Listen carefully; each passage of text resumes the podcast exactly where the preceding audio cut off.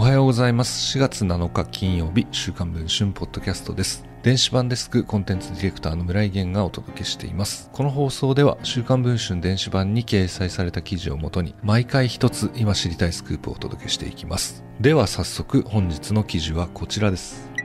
3月31日付で創業者の大野淳平氏の社長退任を発表したフルーツ大福の全国チェーン、角王山フルーツ大福弁財店。全国で弁財店の店舗を運営する多数のフランチャイズオーナーが高額な初期投資を回収できず、次々と閉店に追い込まれていることが週刊文春の取材で分かりました。週刊文春は3月31日配信のスクープ速報で大野氏が社長を退任すること、そして2022年5月時点では80近くあった店舗数が現在54まで激減していることを報じました。弁財店は2019年創業。フルーツをふんだんに使った大福が看板商品です。果物の時間によっても変動がありますが、例えばイチジクの大福は1個1000円。かなり高価格帯にもかかわらず、インスタ映えする萌え団が若者の間で話題となり大ヒット。創業わずか3年で年商30億円、全国に80店舗近くを展開するなど、瞬く間に成長を遂げました。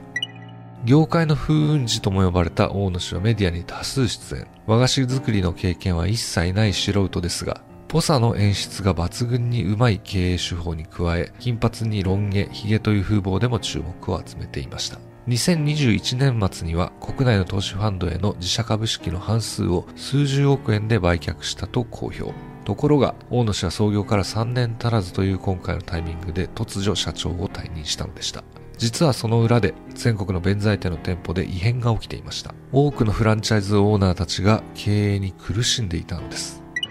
オーナーたちを苦しめる要因の一つが高額な初期費用。税抜き800万円の加盟金に加え、大福の包み方など研修費用を合わせると約1000万円。そして店舗の施工費が経営を圧迫しているといいます。デザイナーと社長の大野氏で店舗デザインを決め、FC オーナーには施工費の見積もりが送られてくるだけだと言います。それがだいたい1500万円。無駄なコストを抑えるためデザインの修正を求めるものの、世界観を重視する大野氏にはあまり応じてもらえないと言います。結局、フランチャイズチェーン店を一つ出すために必要な初期費用は2500万から3000万円にも上ると言います。2021年頃にはブームを起こしていたフルーツ大福ですが、2022年に入ると人気は次第に下火になり、2022年秋頃からフランチャイズ店の閉店が相次ぐようになっていったといいます。オーナーの一人によると、高額な初期費用を回収する目処が立たず、泣く泣く閉店を選択する人が続出しているといいます。